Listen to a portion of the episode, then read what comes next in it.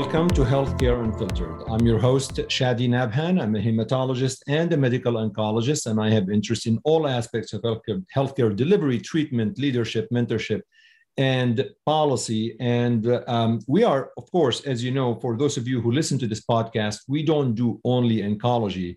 Therefore, the name healthcare. It is Healthcare Unfiltered. We discuss all topics of healthcare that are very important to patients and uh, to families. And today I am tackling the a topic that is very critical to women's health. It is called hyperemesis gravidarum or HG.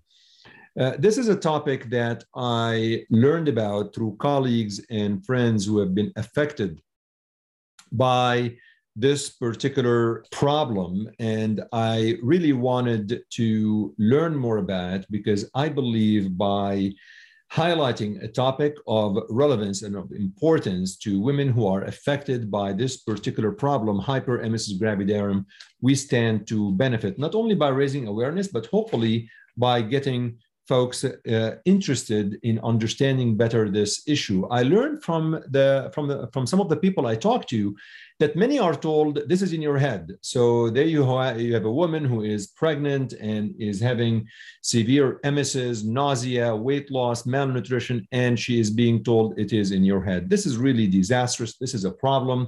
So I got to be introduced to uh, an organization called Hyperemesis um, uh, Foundation the HER Foundation, her foundation. You should check them out on www.hyperemesis.org. This organization uh, is dedicated to those suffering from hyperemesis gravidarum and those who have survived it. They state on their website, our mission is to provide hyperemesis gravidarum support, advocacy, education, and research to improve treatment and outcomes. This is really important. I've invited the founder, as well as a patient advocate, as well as one of the board members, who uh, two board members. One is an OB-GYN physician, and another is a scientist and a geneticist on this uh, uh, podcast because I wanted to highlight this issue. And the larger vision of this is the possibility of helping the team raise awareness because ultimately patients stand to uh, uh, benefit. Uh, you know, this is uh, very important and it fits within what healthcare unfiltered is all about. I appreciate your support. If you are a loyal listener to Healthcare Unfiltered, don't forget to let me know so you could style one of the best t-shirts out there, Healthcare Unfiltered t-shirt.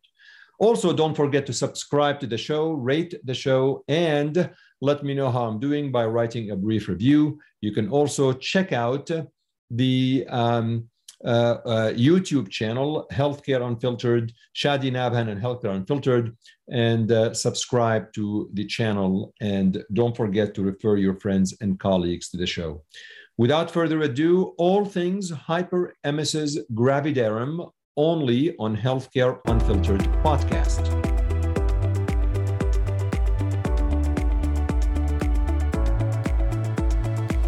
Thank you so much for coming. This is all your first time on Healthcare Unfiltered. I'm hoping it's not the last time. So if I play my cards right, I'll get you uh, again. So uh, we, we, we go always by hopefully first name basis, all of us. So Amy, why don't you get us started a little bit about you, uh, where you are, what you do, and and how did you get involved in women's health in general as a topic and hyperemesis gravidarum?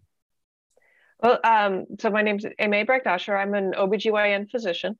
I'm in Ventura, California. I got involved in women's health a very long time ago. so, um, but uh, I had hyperemesis gravidarum in my pregnancies, and that's when I got interested in um, in hyperemesis specifically. Um, it was very clear that what I had been taught in residency and medical school was inadequate and that there was a lot that we needed to do to make people more aware of way to treat patients um, make patients aware of the condition families aware and so i've been working on that ever since and it's been about 20 years now that i've been involved in uh, the hyperemesis uh, foundation and hyperemesis uh, in general. Thank you so much for coming on. And then next, Kimber. Hi, I'm Kimber MacGibbon. I'm a registered nurse and I'm the executive dir- director of the Hyperemesis Education Research Foundation. And I got involved in this after my first pregnancy when I had hyperemesis and I did get the treatment that I needed. So I started the foundation to actually started out as a website with lots of educational information and and support and things like that. And so over the years, we've just um, I've met with these wonderful ladies, and we've uh, you know worked on research and uh, patient care advocacy, patient tools, clinician tools, all kinds of um, options at a, a, big website that uh, gets um, about a quarter million visitors every year, and we uh, help thousands of women all over the world get through their pregnancies. So uh, I've been doing this for about 22 years. So amazing, thank you, Kelly. So I am Kelly. I'm a chair of the board of directors of the Her Foundation, and I had hyperemesis, and it was a long time ago, back in 2005, and my doctors didn't know how to treat it, and I was very scared, very alone, and so sick. And there was a fledgling little website that was mm-hmm. Help Her that Kimber had started at the time. I didn't know it was Kimber, um, but very rapidly, this foundation has become a leader in disseminating information and ideal treatment protocols um, for hyperemesis. And what's frustrating and why I'm involved is that so many physicians and medical schools and the government have no idea how to optimally tr- treat this um, this condition. And it's just very frustrating for all the patients. So I work with the foundation to um, help with you know getting those protocols more in place. And one of the goals here, obviously, look, if we reach one patient, if we reach one woman who is having these issues, it's a success, right? Because there may be other folks out there who, who are not aware of, uh, of what you're doing. Uh, next is Marlena. Uh, yeah, I'm Marlena Fejzo, and I have a PhD in genetics from Harvard University, where I first started my path to women's health research and found the first genes for uterine fibroid tumors. Uh, and then I did a postdoc at UCSF where I studied breast cancer, but at that time I got pregnant and had hyperemesis. Uh, and so I started to look into hyperemesis and found that there was so little known about it. There was so little research on it. And so I then decided to start researching hyperemesis. And um, I've been researching it ever since. I partnered with the Her Foundation, and uh, we've done many, many studies, breakthrough studies on hyperemesis. Feels like there's some car somewhere backing up, and they haven't. Yeah, sorry. Um, no, no, it's it's it's don't worry, it's unfiltered. We don't even edit anything. It's perfect. people like it realized. Amy, I want to start with you a little bit. I just want to have a definition, right? Let's say somebody is just tuning in. When we're saying hyperemesis gravidarum, it's a lot of words and a lot of letters and so on. Simplify this with what are we talking about? So the simplest definition is excessive vomiting in pregnancy.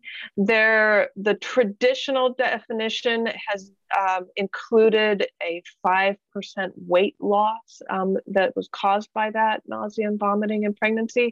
Um, but recently there was an international uh, Congress that came together and came up with a new definition, and it um, is nausea and vomiting that is severe and um, affects your ability to function and care for yourself um, during pregnancy. So it's not unusual for folks to say, you know, in the first trimester, women get, you know, uh, nausea, morning sickness, things like that. We're not talking about this. We're talking much more severe Exactly. About 70% of people will get some kind of nausea and vomiting in pregnancy. Um, but hyperemesis is more severe. It affects your ability to eat, to drink, to care for yourself, to care for your family, to go to work. Um, and uh, often you'll see weight loss, you'll see dehydration. Uh, patients will get malnutrition uh, malnourished. They need to be admitted to the hospital. They need to you know, get intravenous nutrition in the emergency room.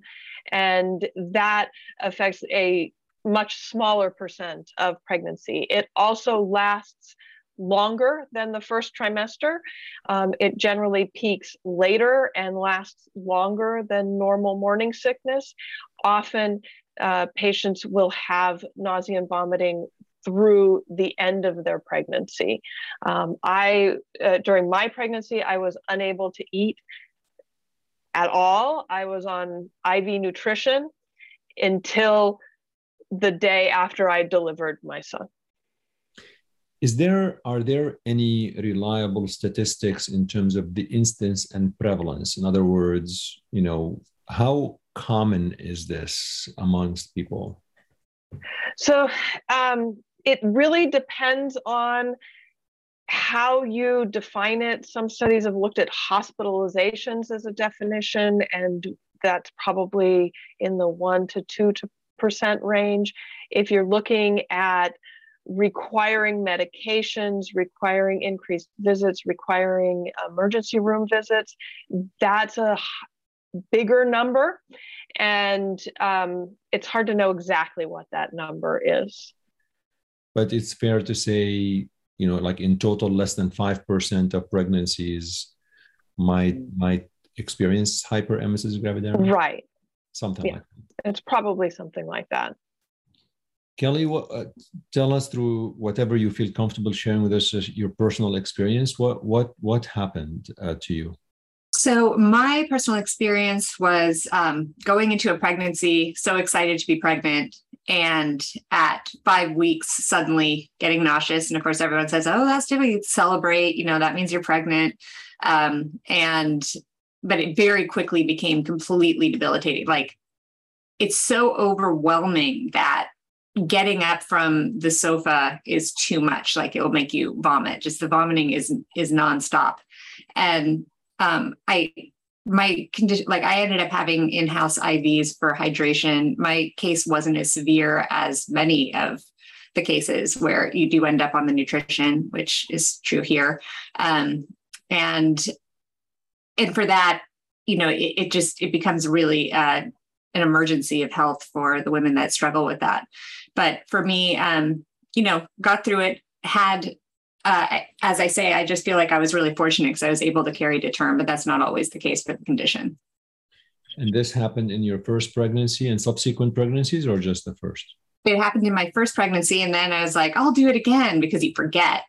And um, how bad it was. But the second pregnancy, because of the Her Foundation and the protocols that these three women put together, actually, um, I was able to have a second pregnancy that was much more controlled thanks to the treatment that I was given and medication treatment, being on top of hydration, was able to eat more. And so it's really about just having these tools and knowing how to best treat it so that people can have successful pregnancies.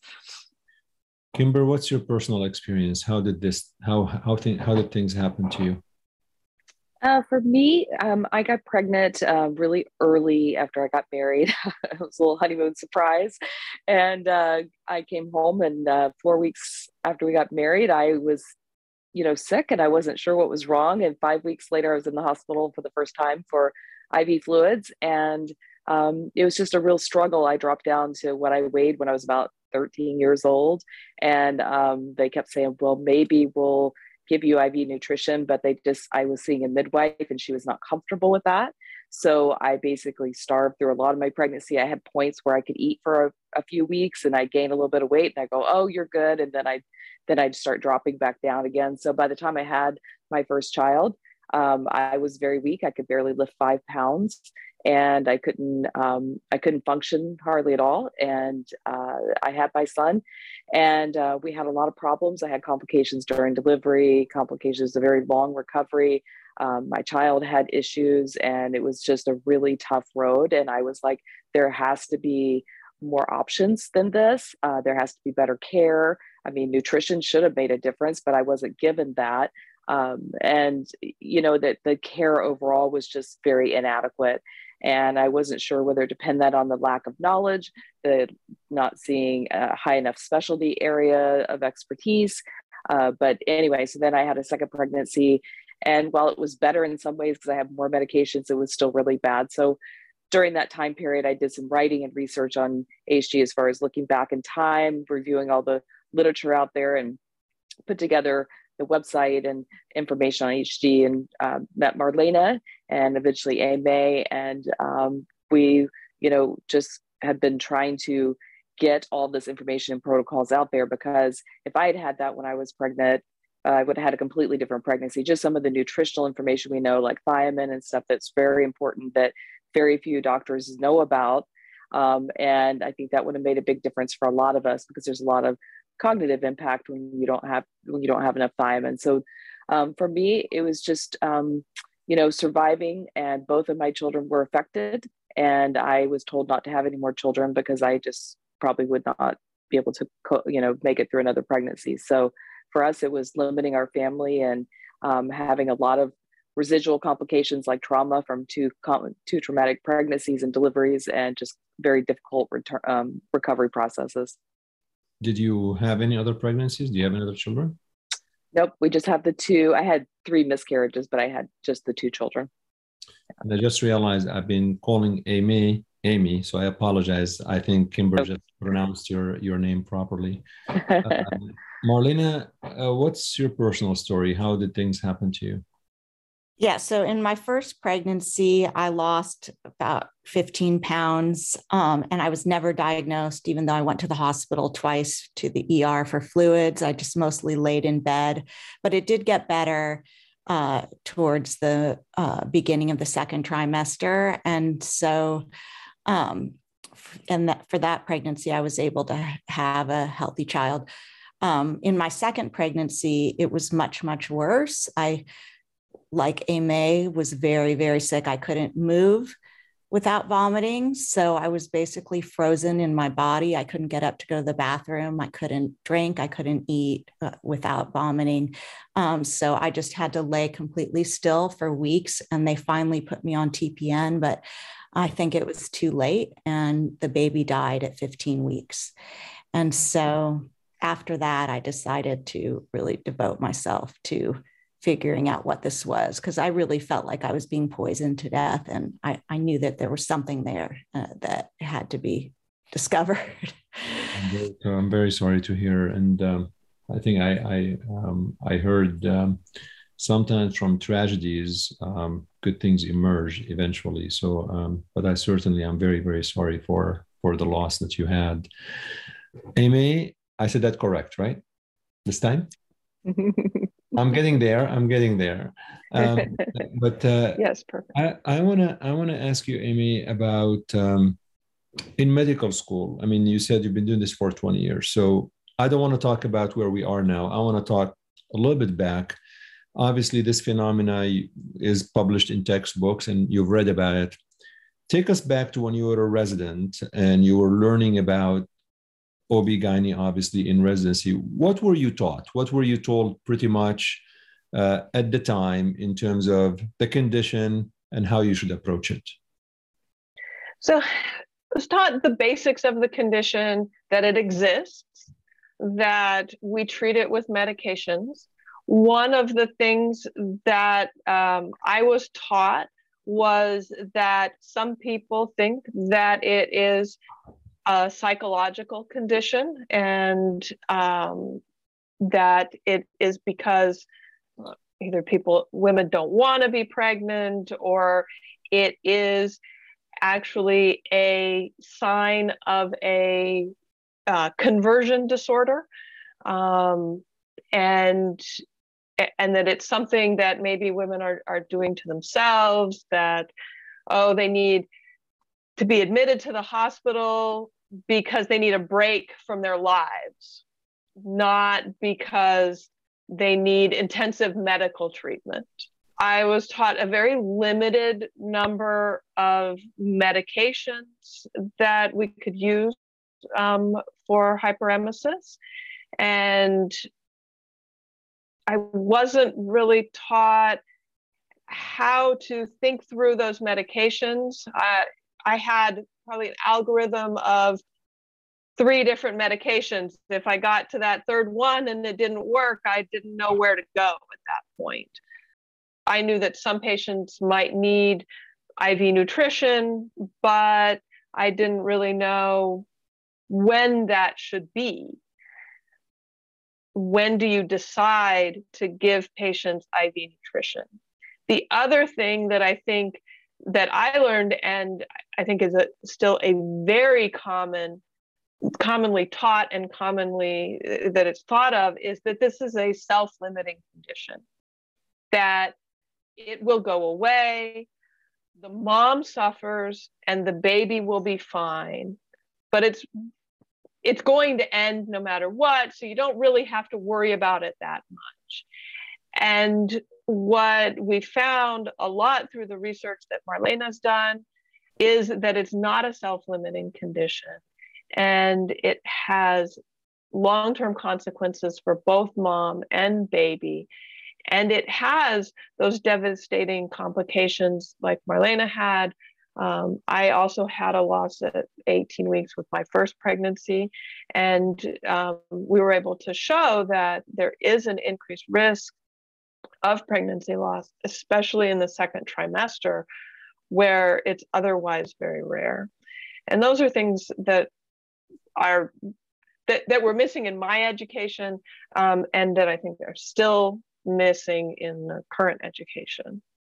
So you were taught uh, supportive care, pretty much, uh, kind mm-hmm. of nausea and, and sometimes do IV nutrition and were you taught that sometimes you may have to terminate the pregnancy and do abortion uh, in if it doesn't get better, or was that not right?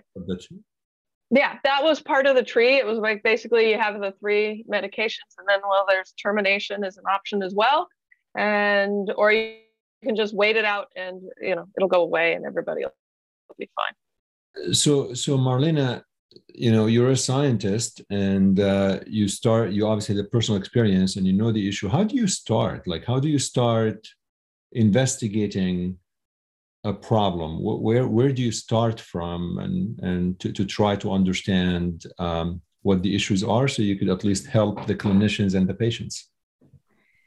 Well there was so little known and there were so many questions that we wanted to answer. And so we started off with a survey, a very long survey.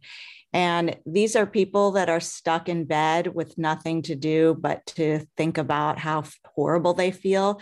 So people answered that survey. And in the beginning, it was before email and all that. I mean, people faxed us these answers to these long surveys, and then we had someone inputting it back in the day. Um, but yeah, so people from all over the country and then all over the world later were answering these surveys. And so one of the questions, since I'm a geneticist, was to see if it was genetic. And before you can get any funding for genetic studies, you need to show that it runs in families and provide some evidence that it's genetic. Uh, so we started, uh, you know, with the familial aggregation study where we compared how many people had family members who had it to those who didn't, like sister in laws or uh, and what we found was that there was a 17 fold increased risk of having HG if your sister also had HG. So that uh, gave us more evidence that it is genetic, even though I don't have it in my family and uh, other people don't. But people don't understand that you can still have it in your genes, if, even if you don't see it in your family, because first of all, can come from your father's side, and your father can't have HG, um, and it can come from your father's father. So you would, may not ever see it in your family. Um, many people, you know, that's 25% don't. And then it can also be a combination of genes and or a combination of genes in the environment. So you don't always see it in your family, but uh, there definitely is an increased risk. And then uh, another group did another genetic study, and they, uh, where it's a classic twin study, and they also found a very high heritability risk for hyperemesis. So um, then we had some good, strong evidence that it was genetic. And so we started to, in addition to the surveys, to collect uh, saliva samples for DNA from patients. And um, so, in addition to the genetic studies, uh, we also had this long survey so that we could collect other information to answer other important questions like what is the recurrence risk? Because that's really what everybody wants to know after one HG pregnancy. Am I going to have this again or not? And what is the risk that I'm going to have it again? And so we did a study on recurrence and um, many other studies we've done. We've published, you know, 30 plus papers on hyperemesis from these surveys. So were you able, uh, using the DNA, were you able to isolate an actual gene that gets passed on from through through family members? Yes. So we um, we partnered with 23andMe, the personal genetics company, in our first genetic study. And we found um, by surveying all the genes in the genome that one gene stood out more than any others as being associated with HG, sig- very significantly associated.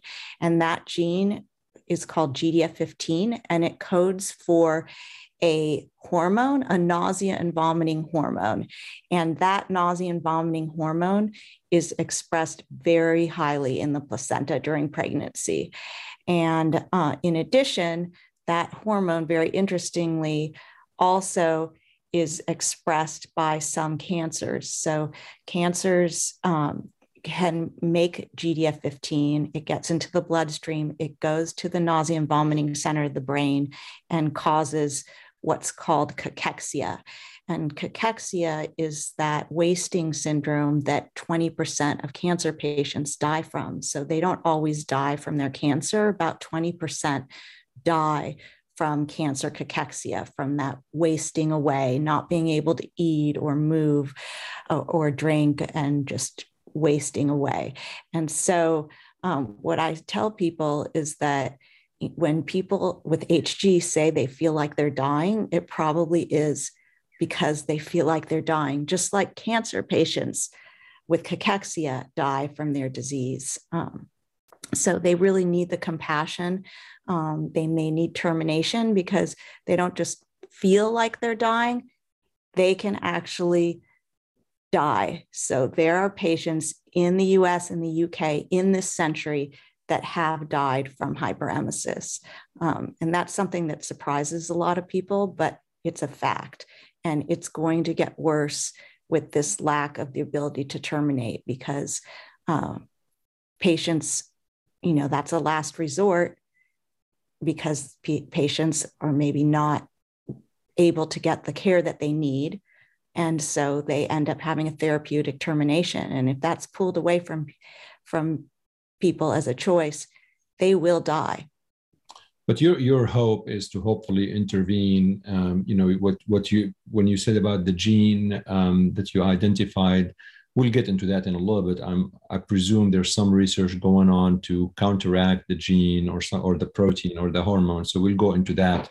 But it's good that there's an identification of an actual gene that produces the hormone because now you kind of have a therapeutic target, I guess, that you're hoping to identify drugs for.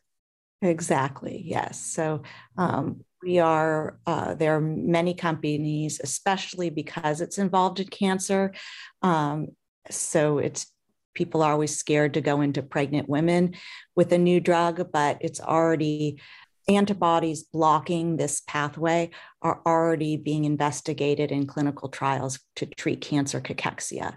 And they've performed very well in animal models. So, animal models where they have too high levels of GDF15, they have a cancer that's overproducing GDF15 and they lose weight, all the way to non human primates when they give them these antibodies, they stop vomiting or they lessen the vomiting. Um, they're able to eat and gain the weight that they lost back. And so we, will we'll find out pretty soon what happens in humans, and hopefully it'll be successful. So, uh, Kimber, you know, you had the personal experience, and then you you obviously you've decided to take this a little bit uh, and and and and and help others. Um, I guess when did you realize there's very little out there that uh, because you started this two decades ago or or so. Mm-hmm. how much information was there? How how were you able to I guess get some interest into this topic? I mean you you you may have put in some of your personal money into the foundation but I presume you want also fundraise and other things. Take me through the process how you really get this off the ground and how you generate interest in a topic that you probably presume that there's very little interest in? Well, unfortunately, that is a huge issue because even now the medical societies have not been, like the OBGYN type societies, have not been super interested in HG. And when I began back in 2000, after my first pregnancy, I actually pulled um, medical textbooks and literature all the way back to the 1700s um, from the medical library and online places and um, looked at all that. And there was just not much information, not like the one of the studies cited a an incidence rate of one to three or one percent. And when I looked back in that journal and followed the, the references back to the previous ones, and it went all the way back to the 1800s. and so people were just repeating a statistic without data behind it. And so I began to look in a little deeper, and there were all these all these um, complications and problems and things that were never really connected with the HG. So over the years, um, when I went online and, and, found a survey that Marlena did years ago, back in 1999, she was putting a survey online. That's how we met, and um, and, and realized that there's so many questions. Like the data that comes from the 1800s is not applicable to 2000. so um, I began putting that information together in the website and then I began helping people that were trying to get through their pregnancies with additional information, other treatment options. Like May said, you know, they're taught that it's a psychological condition. I mean, it used to be in the, the 20s to the 50s, standard protocol was to leave a mom in her vomit so she would understand that's not appropriate behavior. Um, it was, um, you know, telling her she was going to kill her baby, and it was blamed on frigidity and all kinds of crazy, crazy you know maternal conflict you know maternal role conflict and not wanting to be pregnant and things like that. And that's still being taught to some degree in medical schools today.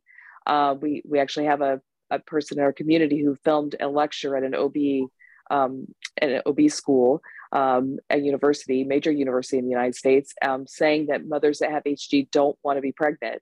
Um, they didn't talk about the genetics of HG. They just talked about how women didn't want to be pregnant, which is horrible because we get women refused care because they're told they don't want to be pregnant. They should just stop getting pregnant instead of getting giving them the care they need. So um, I put this website online, and one of the families I helped was um, Anne-Marie and Jeremy King, and they uh, were so uh, grateful to have the help and to be able to survive their pregnancy because they didn't know if she and the baby were going to survive. So they joined in me and helped me getting the website into a nonprofit foundation. And then over the years, we have created tools. May has been really instrumental in helping me with that tools and brochures and resources. And Marlena and I've done tons of groundbreaking, like foundational research establishing that there's a high rate of um, termination and uh, there's um, a lot of fetal loss and a lot of additional complications that come from HG.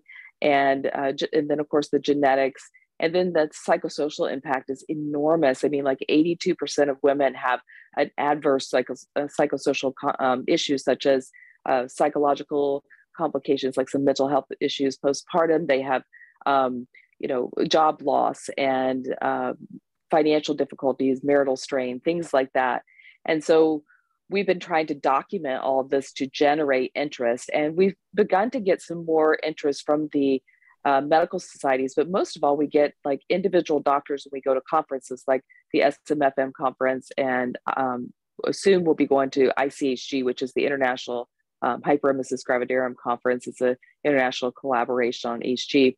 And we present our, our research in some way, abstracts, posters, presentations at these to bring this out. But um, it's it's slow moving. We're working on an educational um, program for uh, physicians and trying to get, engage with the medical profession because really it's a very nuanced care. So I work with moms on a daily basis and sometimes doctors, depending on the situation. And it's very nuanced how you treat HG. It's not just give a medication and everything goes away. There's numerous symptoms. The more they're on bed rest, the more sick they get, the more problems there are. So it's very nuanced care, and um, doctors are not trained this, and most people don't know that information. So we're trying to put this into resources that we can get out and dis- disseminate more widely. And so uh, we're hoping that by doing that, providing these, that we can um, help the medical societies understand that doctors need these resources. They get excited about them when they get to, to see them at conferences. And we feel like that this is really critical to making a change because until moms get better care, um, then we're going to continue to have downstream complications like preeclampsia, prematurity, um, hemorrhage, sepsis, all these kinds of problems that, you know, they, because hyperemesis was months before, they're not linked to a hyperemesis, but we see it all the time, especially preeclampsia and prematurity. And so our goal is to prevent that. Um, so we're hoping that by in our, our research, we show links to these complications that more medical societies and doctors will understand. And I think it'll become more apparent um, now with the reduce the reduction in termination because uh, women will not have that option. So doctors will have to wait until women get to a life-threatening complication and before they can um, terminate if they don't treat well. I mean, our goal is to get doctors to treat well so women don't have to make that decision. That's our goal. So, Kimber, uh, you, you, mentioned there, there is an actual international conference for this, right? You said the, uh, yeah. so the, and this is a new thing or it's been going on for a while? I wasn't aware there's an actual meeting dedicated to this. That's good, I presume. Yes, yes. So um, it was, I think 2015, I believe was the first year. And so it's every two years. And it's usually, we've had them in London, Amsterdam. So yeah, I got, got the uh, last one got preempted by COVID, but uh, we're going to try and have one in London this year. And so it's all the scientists, some of the patients and clinicians and people that are interested in HG coming together. Um, this may be a silly question, but is there a reason why it's not in the US? Uh, well, they asked us to host it, but we have so much going on. I'm not on. complaining. I'll go to I'll go to London to to podcast there, but I just I just wondered. Well, you know, part of it is that, to be perfectly honest, we're the only research team in the United States that's dedicated to HG. Um, there's only a few teams in the world that actually, I don't know, actually, I think we might be the only one that really is doing this level of research on HG.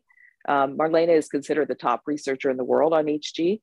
And so, um, yeah, there's just not a lot of research interest. There's not a lot of grant funding. The grants that come in the United States are uh, mostly for people seeking drug um, testing studies, RCTs on drugs. Yeah. So, so, so uh, Amy, um, uh, I, I just I heard from Kimber that there may be some of a um, uh, nihilistic uh, reception from large societies into the problem. Um, I think that she commented a little bit on that. There's a little bit of a I, I don't want to call it dismissal. Maybe I'm, that's being too harsh, but they're not as, I guess, excited about this particular medical problem. What is that? What, what, why is that? I think that there is still um, a lot of thought on HG that it is self limiting, and so they don't need to do this because it doesn't really cause big problems. Um, and I think there is very little recognition, like Kimber said, of the link of HG to later pregnancy complications. And so, and one of the things that we've focused on in the US with maternal um, uh, morbidity is, is, and it's actually more mortality and the top causes of mortality. Well, one of the top causes of mortality in pregnancy is, well, there basically all of the top causes of mortality in pregnancy are linked to HG.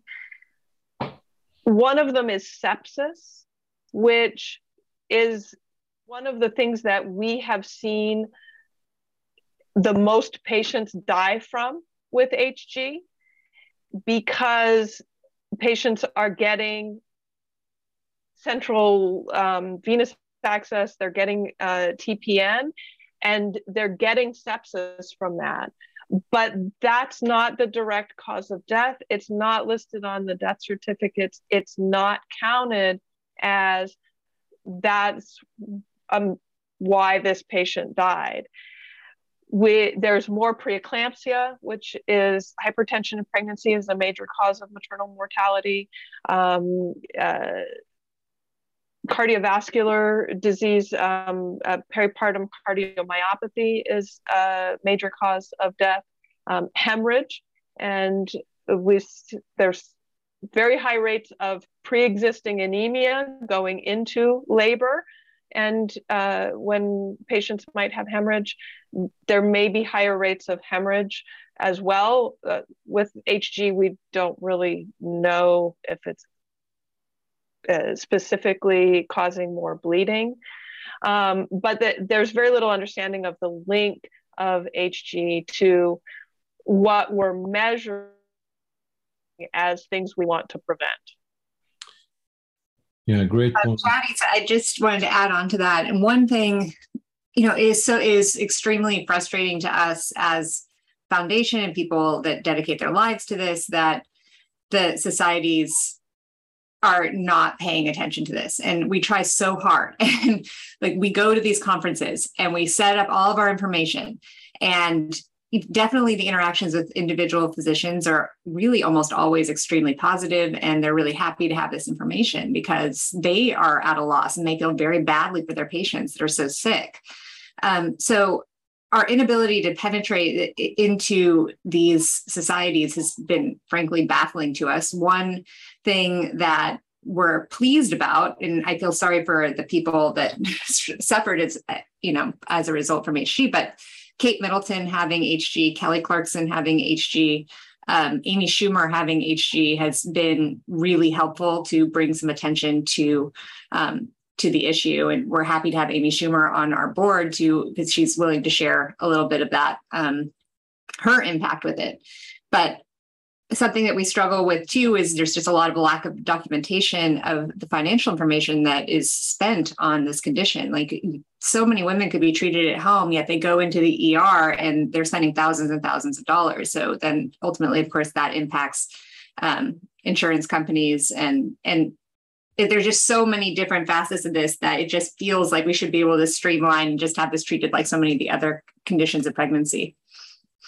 Marlena, I want to go back to you because um, in identifying any, um, we'll go back into how to try to disseminate information, but going back to um, the problem at heart, you kind of, through your research, been able to identify um, the etiology. I mean, you, you know why it's happening. It's fair to say it is not in the woman's brain. It's not a psychotic episode. Uh, I mean, I think hopefully this the ability to uh, identify the gene and sequencing sequencing it i presume um, you know dismissed all of these myths. So the next step like we talked about you said drug development right? Because then you just give a pill hopefully and and things get better. How do we get from point a to point b? Is there anything aside from drug development that you're working on or you're comfortable with the etiology? You've you've finished you identified the etiology you know why it's happening and now you're moving on to treating it you're you're done with identifying the cause uh, no i'm not done but we know that gdf15 is the major player uh, we have unpublished studies where we've looked not just in our cohort, but in several other cohorts around the world now. And so the key player is GDF 15. Um, but from our studies, we also know that the receptor for GDF 15, which is GFRAL in the brain, can also be involved. And another co receptor, RET, can also be involved. And uh, so they, and there are other genes that are coming up. Um, they're not as strongly linked. Um, and so we are looking into those, such as the progesterone receptor um, and other genes. So we are trying to understand now um, the biology. So it's not just, oh, you find this gene and that's the end of the story um, we're now we know that there are different variations in GDF15 that are associated, but we don't know what those variations do to the actual hormone. Uh, so we need to really try to figure that out to see exactly what's going on. Are they causing there to be too much GDF15 during pregnancy? Are they overactivating the receptor? So there's a lot still about the biology that we need to figure out that will help to design better drugs in the future. Um, so there's still a lot of work to do. and, and, you mentioned something about that that receptor um, is similar. It's it's analogous to receptors present in patients with cancer. Uh, so the the hormone GDF15 is the same hormone that causes cancer cachexia. So for some reason, in some cancers, they capture the uh, this hormone and start to overexpress it, uh, and it causes the cachexia, the the which has very similar symptoms to HG. But there is no reason to think not to think that it, the way you treat cancer cachexia then should hopefully work right to treat HG. Exactly. So um, those trials are uh, for cancer cachexia and chemotherapy nausea and vomiting um, are in phase one right now or nearing phase two. And so um, we'll, we will, you know, as they move along to phase three, hopefully they will be successful. And then just like other cancer drugs that are treated off label to uh, for HG that have been developed for cancer, the same as the hope that it will um, happen for HG as well. And, and what are these drugs you're, um, whatever you can share in terms of drugs you're excited about in development? I mean, right now, I presume, you know, you use Zofran and you use the, you know, the usual anti-nausea, anti-emesis that we use in cancer patients, uh, you know, from, from Ativan to Zofran to Aloxi to all of these drugs, I presume, I'm assuming. But um, clearly, these are not the ones you're excited about. Can you share with us which ones you're excited about? So these drugs that are in clinical trials, they're antibodies that are targeted to GDF15, the hormone that I was talking about, as well as GFRAL, which is the receptor in the brainstem. So um, they will block that pathway, and it's a different receptor than the 5-HT3 receptor, which is the receptor for Zofran. And so um, I think you know Zofran may help lessen the vomiting, but this seems to really be the nausea uh, or aversive center of the brain, this, this signaling pathway. Well, hopefully this move forward fast. Um, Kelly, in your capacity, um, how do you disseminate information to the general public? How do you put on your activist hat and try to go out there and get people excited about a topic that they're probably not as excited about as you think they should? Well, we like to come on podcasts. That's something we're trying to do right now. Um, I we just finished, as Kimber mentioned, we just finished filming um, a CME uh, series that we're hoping we will have out relatively soon. Um, a big I, I, think that our ability to disseminate information would be greatly enhanced if we actually were able to be provided more funding and grants. And unfortunately, I think that HG has a PR problem um, because it's just not very sexy to talk about severe nausea and vomiting. Um, but we do, we, you know, we sell our merch. We have our Yeti cups here, um, and we talk about it to whoever will will listen. And we're excited because we have some traction for the first time um, with HHS, and we just had a meeting recently with HHS and HHS Texas um, interestingly, Texas specifically has a bill that they passed recently that they want to wrap their heads around HG treatment. And we're trying to figure out exactly how that bill came to pass, but we would love to have that all over. Um, with HHS, there, uh, Biden recently has released a maternal health blueprint where he wants to improve um, treatment and access to care for all American pregnant people.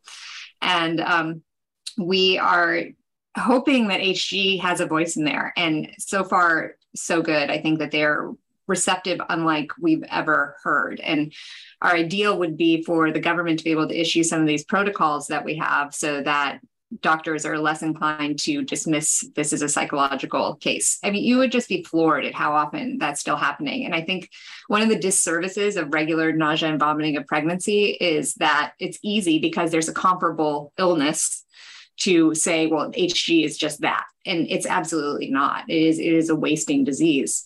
Um, so we, we work on that and kimber for years has been working on getting it out there with our with our new website and developing the um, just all of the information so she probably could speak to prior yeah. to yeah, I mean, I want to talk to Kimber about this because um, I think Kelly mentioned uh, some of the celebrities that have been unfortunately also impacted by this, and I think um, you know I don't think celebrities should be treated any differently. We're all hopefully the same people, but obviously they have a louder voice and bigger access and larger platform. So we can take advantage of that. So how are you able to? I mean, it's good you got Amy Schumer on the board, obviously, and but how do you do you just like cold call her and email her? Like, you know, I, I even know. I mean, I presume they, you know, they probably if I email Amy Schumer right now, nobody's going to listen to me. But how do you? it's a serious question. How do you get them? Yeah. to listen to you. Well, Amy actually contacted me when she was pregnant to ask me questions about um, her treatment during pregnancy, and then she was doing a uh, docu series, uh, expecting Amy on her pregnancy, and so I flew to New York and was interviewed for that. So I'm in part two of that. Uh, so that's how I got to know Amy a little bit. And uh, we've kept in touch a little bit over the years. And so she was willing to be on our board and to help disseminate the information because it's of interest to her.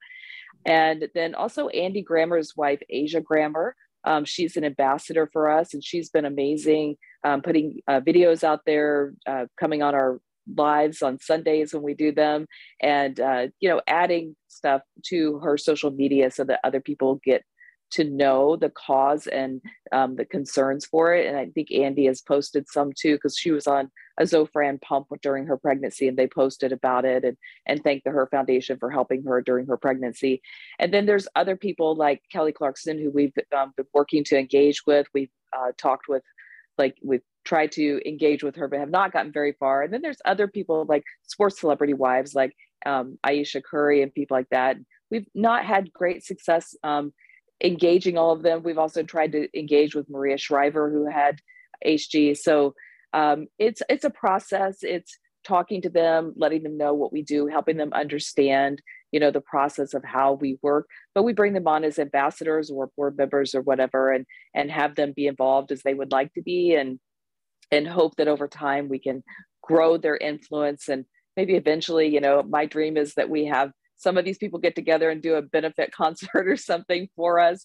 And uh, because we have uh, marlene and i have worked on a shoestring budget for many many years and she's done an amazing job uh, getting some you know private grants for some of these funding for some of these studies. But a lot of our research funding comes directly just from our grassroots fundraising. So it takes a huge chunk out of our budget um, but it's absolutely worth it and it's amazing. But we would love to have um, just, you know, additional funding so we can hire additional staff. We could, we have a lot of people internationally looking to work with us for education in Africa and, and some other places. And uh, we're just lacking in the resources. And if we had uh, some of these amazing celebrities step up with their voice and help us uh, get the money to come in, we could staff up with our capacity and we could actually begin doing. We've uh, talked with a couple of uh, foundations in Ghana who want us to come in and do education with them, and um, also in um, Uganda and a few other countries, so Nigeria. So we would love to do these things. So we're just waiting for one amazing celebrity to step up or someone to come and, and offer us opportunities to have enough funding because we have the expertise. We have expertise that no one in the world has um, maybe some of the other our colleagues in ICHG, but I just mean in the general realm of OBs and all that, that they don't know how to treat HG. I just had a patient who lost her baby at 22 weeks. She lost 55 pounds and was never given nutrition. And she was basically skin and bones, couldn't walk, couldn't talk, and was being refused nutrition, even basic vitamins. So doctors were just like, you know what? Um, you're fine. But she was in a rural part of um, the country and here in the United States and just didn't get the care she needed. So our hope is that someone's going to step up and give us the opportunity um, to invest in us and give us the opportunity because we have the expertise. Um, we know um, a lot about HG and we can we can make change. We can save money. Uh, we have moms that take very little medication and then go on expensive Zofran pumps or get hospitalized. And a lot of that could be prevented with better care. So there's a lot of things that we could do, and we have that knowledge. We just need the opportunities and the um, resources to do that. Yeah. And, and, and how big is your foundation now? How big in what way? like uh, how many people work uh, for the foundation? Well, we have about 14 board members that volunteer their time, and then we have a staff of two. so it's small because, but we do a lot. yeah, but I think yeah. I think that uh, you you're already reaching out to celebrities. I mean, I I I believe that's going to help tremendously. It's it's already. Uh, uh, it seems like Amy is definitely interested in that, and I think that that's great. But um, uh, Amy, um, uh, pharmaceutical companies um, are they interested in that entity to develop drugs? I think um, you know marlene just mentioned marlene just mentioned about the you know several trials going on. Um, in addition to raising funds from celebrities and others um, and philanthropy uh, is pharma interested uh, in that space Unfortunately, um, pharma has very little interest in studying new drugs in pregnant women because of the liability concerns. And we, have seen a, a, few small um, pharmaceutical studies recently in the US on existing medications. Gabapentin was studied recently um, in some smaller studies, but there there really isn't interest in these newer drugs in pursuing an indication for treatment in pregnancy. Now, I'm sure the drug companies would love for people to start using it in pregnant women, but yeah, but but but, but pursue that but, indication.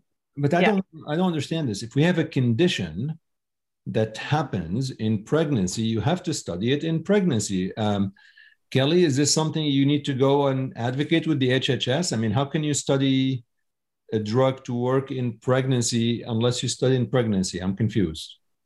I agree. it, has been a long-term issue in the U.S. Um, and and nobody. There are very few medications that we use in pregnancy as OBs that actually have an indication to be used in pregnancy. There's maybe a handful of drugs. Everything that we use in pregnancy is off label. No, right? no, but I, and, and I think I, I get, for example, look, I want to, let's say antibiotics, right?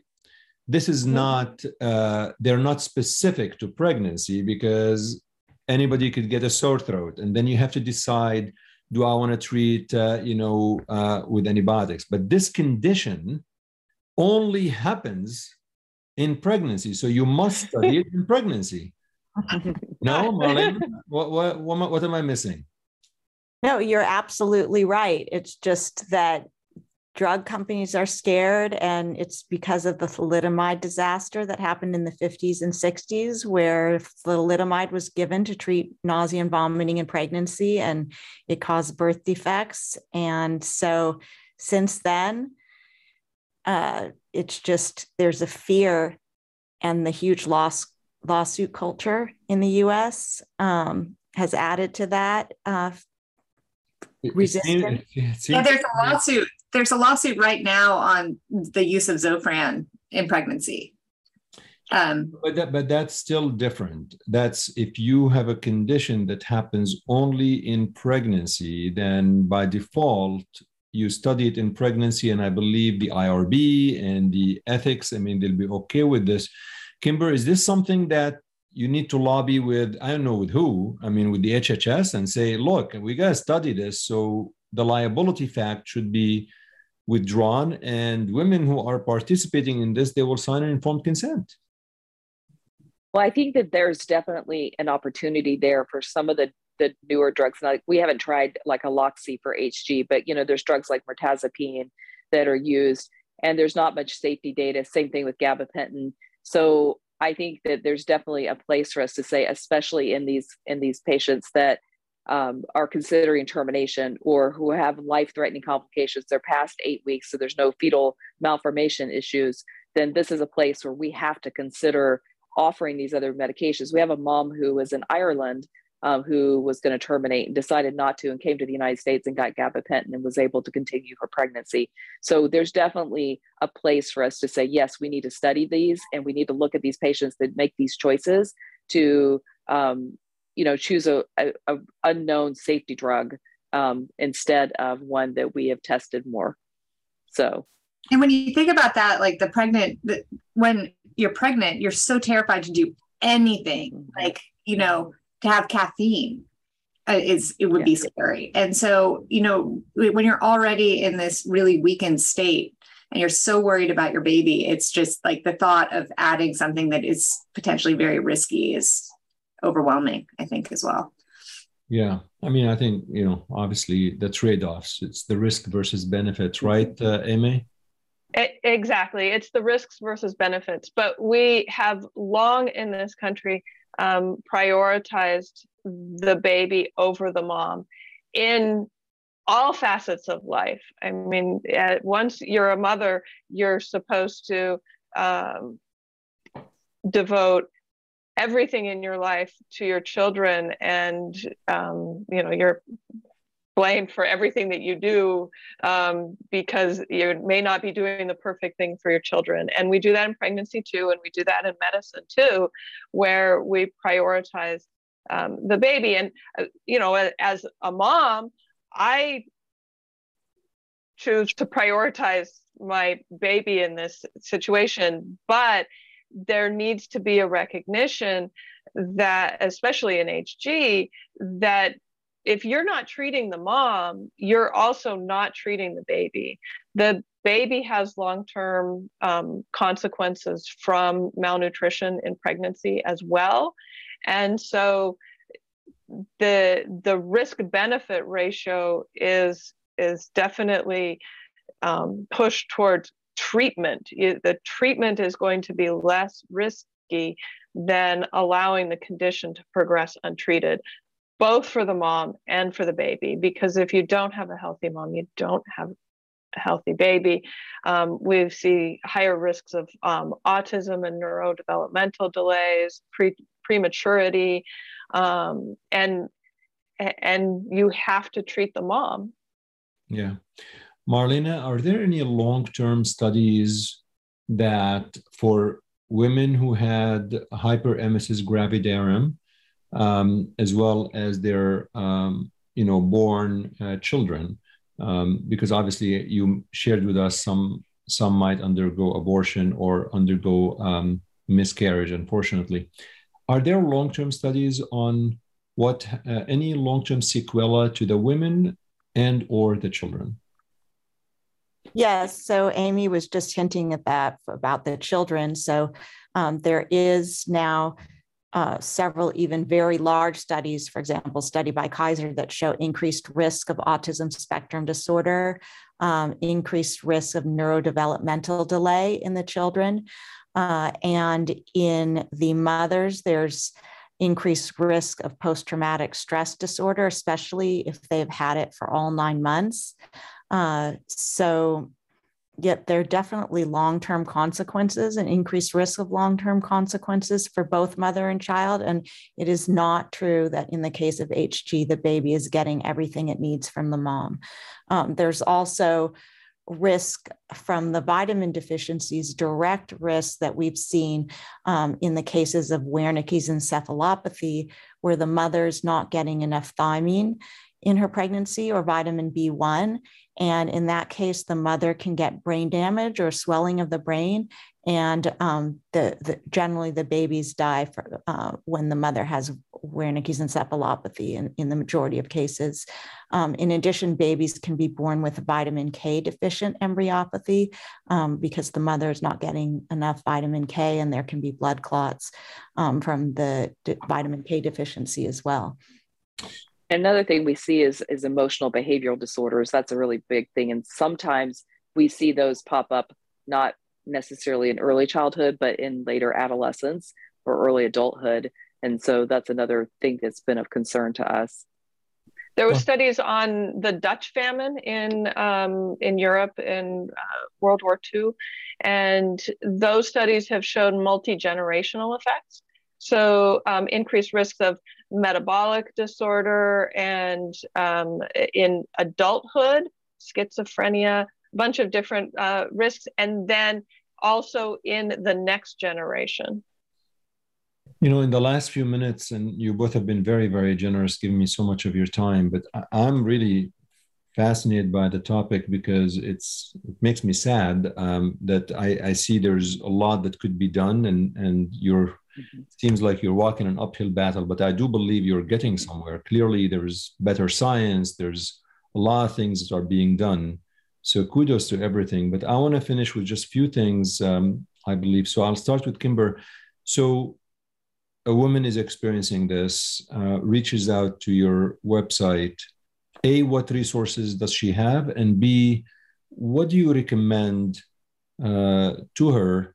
And c i know there's three questions but see um, i guess do you worry about that your recommendations contradict the recommendations of the ob-gyn that she's under his or her care and how do you resolve these if any so when we get people contacting us uh, the first thing i do is get a kind of a basic history on them, kind of like I would as a nurse. And then I will look to see where the needs are, where the gaps are.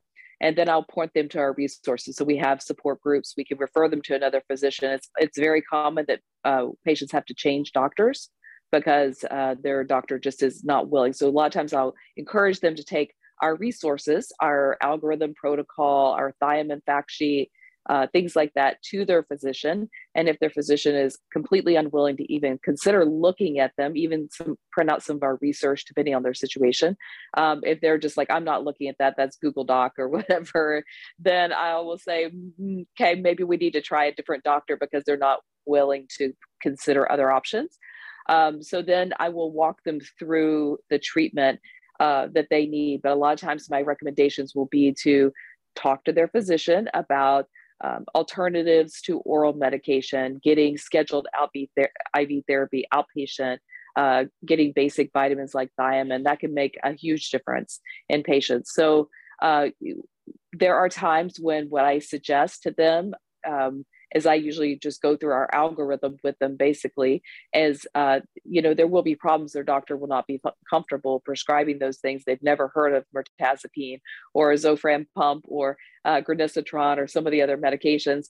And so we'll have to give them some educational information uh, via our tools and resources. I'll be I'm usually um, available to meet with their physician if they'd like. Um, I will also bring in Amy if needed uh, to talk with them and then we'll just help them um, navigate through their pregnancy and um, encourage them to join our postpartum you know group in our groups to get support postpartum during our pregnancy have a volunteer you know offer emotional support. We have a whole lot of resources like that to offer them.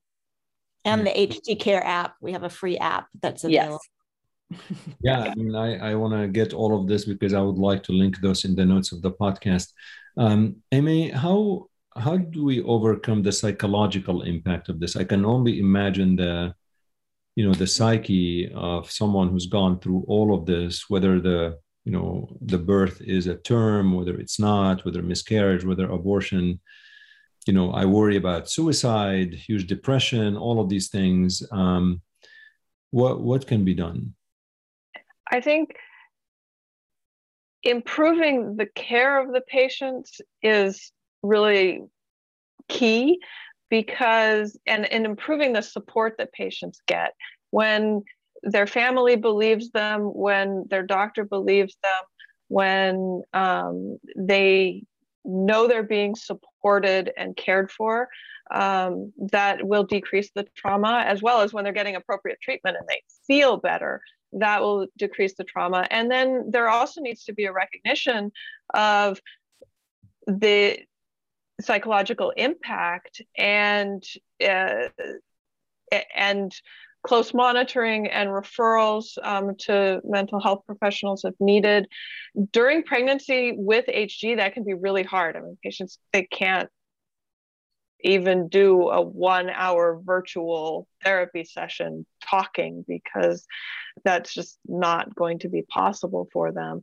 But it having somebody just believe their symptoms tell them that they want to help them and actually, you know, work to try and help them have their family be supportive, um, help prevent some of the other psychosocial issues we have with um, financial, you know, bankruptcies and making sure that women get medical leave from work for this condition, that they get approved for disability when needed um, with this, so that they they don't have those other stressors and they're only dealing with the illness. I mean, I, am sure you know as an oncologist that, being chronically ill is very traumatic.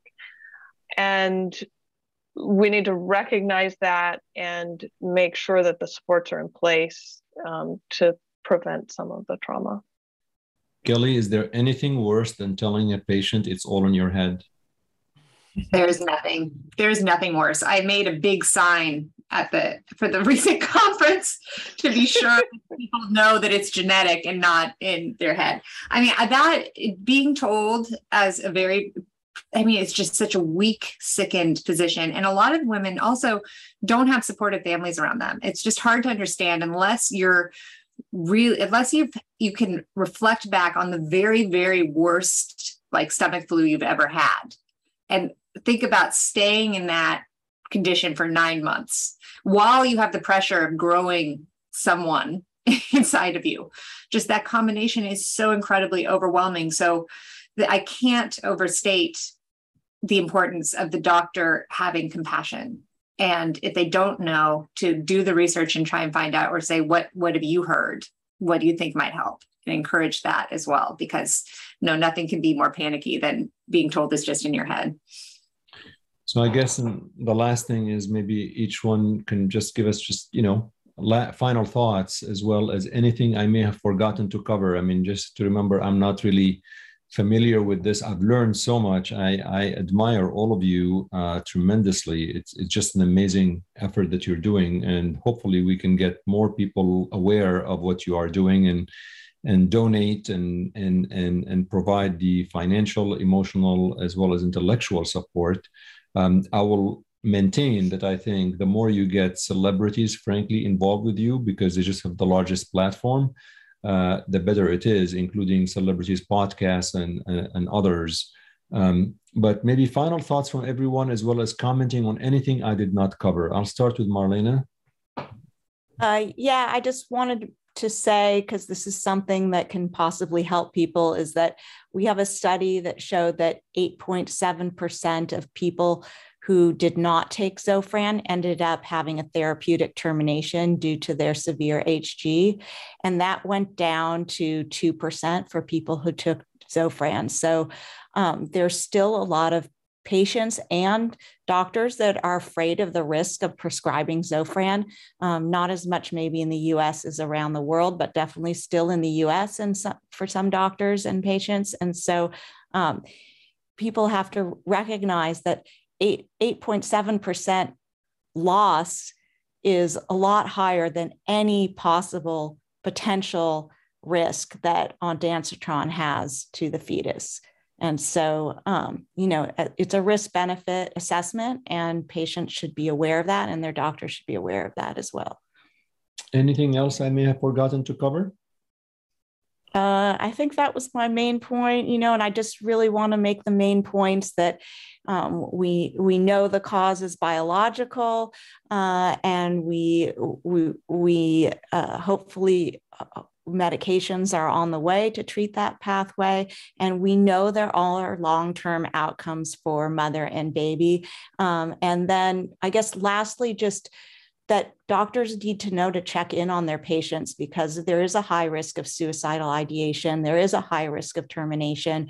And so um, you know when patients leave the hospital oftentimes they end up coming back to the hospital multiple times um, and nobody's checking in on them to to make sure that they're on a week to week basis getting better and gaining weight. And um, so i think that there needs to be multiple check-ins on patients as well Amy, anything I forgot to cover? Any last thoughts?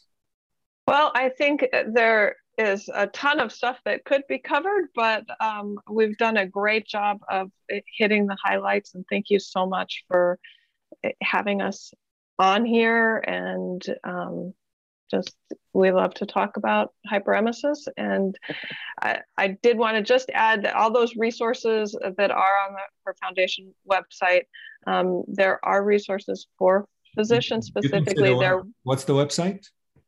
the it's um uh help her dot org. There's a bunch of hyperemesis.org. That's what we're um so there are a bunch of different um, resources on there and they're very well referenced um with uh good peer reviewed um, medical um, uh, articles in them and uh, so people Thank you. Thank you. should be able to use them. Kelly, any last thoughts? Anything I forgot to cover? I just would, uh, well, thank you so much for having us first. Um, I also, uh, for anyone who's watching or listening, um, if they, I, we're really open to collaboration and excited to collaborate with other people in the medical space. Um, and so please reach out to us if you have any ideas for us or you can see a way in which we can collaborate. That would be wonderful. And um, you can reach me, or you can put it in the details, but I'm Kelly at hyperemesis.org and I would love to hear from you. Kimber, I want to finish with you. I mean, you you you've started the foundation and you've gotten all of these folks together. Anything that I forgot to cover? Any last thoughts? And whatever you want listeners to know, please feel free to share. Well, I really appreciate you having us on here because uh, the more awareness, the better. Because, you know, I've seen probably three women in the last few months that have lost 50 plus pounds. Um, and these are not women, you know, these are women who didn't have 50 pounds to lose. So, you know, this should not be happening in this in this day and age. And I think one of the things that's striking to me is that you know this is still happening. And the women that we work with one on one from early in their pregnancy through their pregnancy tend to rarely have really severe complications. And it's really sad to me that like i was told that my pregnancy was a reject my vomiting symptoms were rejection of my pregnancy and i was excited that i i've been wanting to have a baby. I was 29 so um, you know it's sad that all these things when you put all this together you've got women being told they don't want to be pregnant. You're you're allowing them to suffer for months losing 30 40 50 pounds at times having complications from ruptured esophaguses to um, you know suicidal ideation. We do have women who have died of suicide. Um, we have a lot of prematurity preeclampsia and and then we have a lot of children that that end up with these neurodevelopmental issues um, I, we've we've personally gone through that and it's a very hard road um, they don't fit neatly into any diagnosis cri- um, criteria um, so people don't know what to do with them. Parents are blamed. So you're blamed for being sick, and then you're blamed for all the problems, you know, the complications in your pregnancy, and then you're blamed for your children's issues. So I say this to say that there are so many women that struggle emotionally and are you know carry a huge burden and it's just a very long road for these women and a lot of this is very preventable you giving them nutrition early care iv fluids things like that basic uh, basic care and in most other conditions, like if most patients came into the ER and they hadn't eaten in a week, they would give them vitamins and they would give them fluids. But you you take the women that we work with and they're like, oh, you don't need vitamins. It's been two months since you've eaten. You don't need vitamins. So I guess it's just it's a mind-boggling place that we're at, and we see these women losing large amounts of weight, and then we see these children with you know mental health issues and um, autism and all kinds of things. And we know from the women that we work with that they can come through their pregnancies and do well if they're given really well really good care. So i guess that's what i would like to leave is that these are not these associations don't have to be associations 100% of the time. With hg they we could make changes to their care and we have the resources and the opportunities uh, we have the resources and the capacity to make these changes. Um, and so we just are look forward to maybe somebody in your audience being interested in working with us partnering with us helping us grow and uh, take these resources and this knowledge to a greater level so we can prevent because you think about it the lifetime of care medical care is double for a child with autism and so we're looking at this huge burden on the healthcare system in the future because we're not taking care of, of the patients now. So I just think that's a really good thing for, for the healthcare community to understand. Treat the patient now, or you're going to treat the mother and the child later. So it's really, really important. So Thank you. And the website is is excellent. We will link to that. I, I, really appreciate your time. I appreciate everything you're doing, and I certainly hope that more people become aware of this problem and become more active in fulfilling the vision and the mission of your foundation. And uh, I would love to have you again in six to uh, eight months and hopefully continue to witness the progress that you are doing. Thank you so much for giving me your time. Thank you. Thank you. Thank you. We really appreciate it.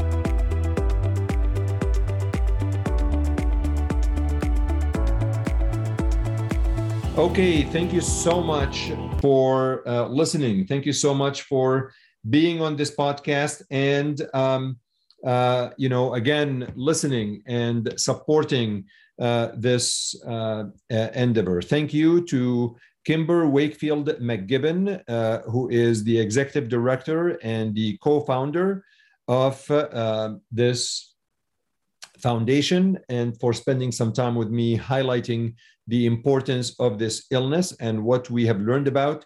Thank you to Dr. Amy Brecht Doscher, who is a medical advisor on the board of directors since 2018. She's an OB-GYN who has given us a lot of the clinical uh, issues pertaining to this. Thank you to Dr. Marlena uh, Fejzo, who is, uh, again, a geneticist, scientist. She is also on the board of directors and has actually helped talk a lot about the uh, gene that uh, identifies the um, uh, why hyperemesis uh, gravidarum occurs, and to Kelly Ryerson, who is also uh, on the board of directors since 2018, and for providing the patient advocacy view as well as the strategy moving forward. Uh, don't forget to let me know how I'm doing by subscribing to the show, rating the show, and recommending the show to friends and colleagues. I would be uh, very grateful for that. Check out my website, chadinabhan.com, and the YouTube channel, Chadi Nabhan and Healthcare Unfiltered. Before I let you go, I'm going to leave you with a saying that was stated by Morgan Housel, who I'm reading his book currently.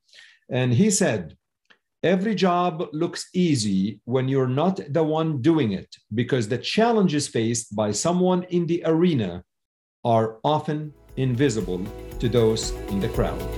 Until next time, take care.